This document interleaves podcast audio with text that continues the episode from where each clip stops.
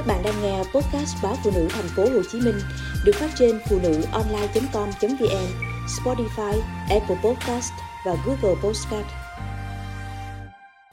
Giàn bầu bí siêu to của ba.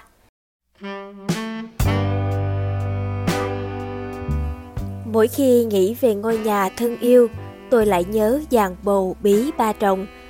Giàn bầu bí ba chồng suốt những năm khó khăn trở thành món ăn chủ lực đưa gia đình tôi vượt qua những ngày gian khó.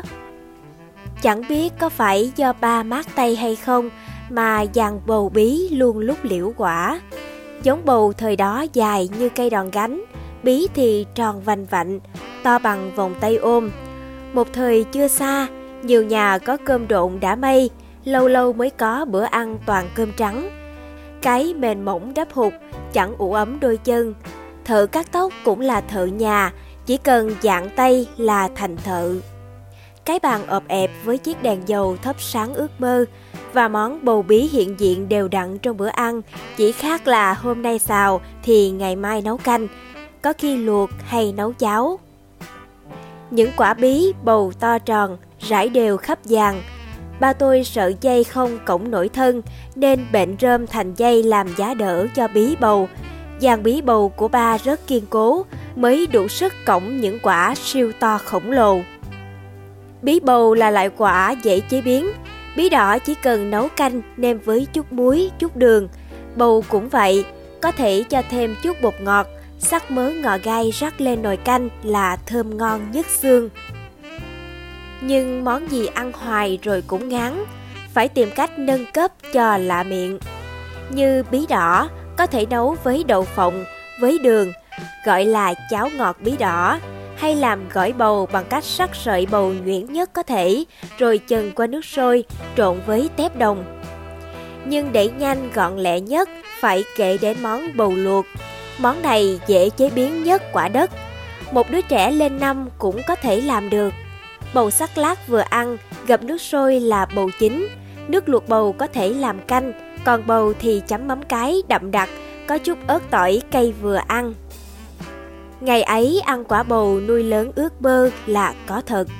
Chúng tôi lớn lên trong gian khó, ước mơ càng cháy bỏng. Tối đến những mái tóc bum bê chụm lại, bên ánh đèn dầu leo lắc, đứa ê a đánh vần, đứa bịt tai đọc thầm, vì không muốn âm thanh ê a kia chi phối. Ngày ấy ba tôi trồng một giàn bầu trên mái nhà. Một đứa trẻ mới tám chín tuổi như tôi đã biết bắt thang trèo lên mái tôn hái bầu. Tôi còn nhớ cái thang có chín nấc, mỗi nấc có phần hơi dài so với sải chân tôi. Vừa bước vừa sợ, nhưng vì nghĩ ba mẹ đi làm về mệt mà chưa có cơm ăn nên tôi mạnh dạn trèo. Vừa trèo vừa nhìn lên mái nhà, chứ nào dám ngoái nhìn phía dưới. Khi bước chân lên mái tôn thì sợ trượt chân té ngã. Vì thế tôi cố bám víu năm đầu ngón chân, vừa di chuyển để tìm trái bầu nào có thể ăn trước. Trái non hơn thì để lại mấy ngày nữa hãy ăn. Có vài lần tôi di chuyển tới nóc mái tôn, đó là nơi cao nhất để quan sát xung quanh. Ở đó tôi nhìn sang các khu vườn hàng xóm, chỉ thấy những nóc nhà ngói âm dương rong rêu và vườn chuối, vườn chanh biên biếc một màu quen thuộc. Khi cắt được quả bầu, tôi quăng nhẹ nhàng xuống đất rồi cẩn thận xuống từng nấc thang. Quá trình bước xuống sợ gấp trăm lần bước lên. Sợ thang đổ, sợ độ cao, sợ rủi ro. Vậy mà vài ba hôm tôi lại lên nóc nhà hái bầu. Sợ mà vẫn không từ bỏ. Lúc đó tôi chẳng nghĩ xa xôi gì, ngoài việc phải có gì đó cho ba mẹ làm đồng về ăn. Nhưng nếu biết tôi hái bầu trên nóc nhà, tôi bị ba mẹ rầy.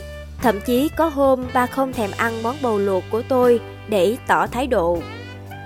Nhớ hôm nào bữa cơm có bí hoặc bầu, ba tôi hay đọc câu "Bầu ơi thương lấy bí cùng" để dạy chị em chúng tôi về tình đoàn kết, phải biết sống thuận hòa dù mỗi người mỗi tính cách, quan điểm. Còn bây giờ, mỗi khi bí bầu lên mâm, con gái tôi lại đùa: "Hôm nay mẹ ăn kỷ niệm."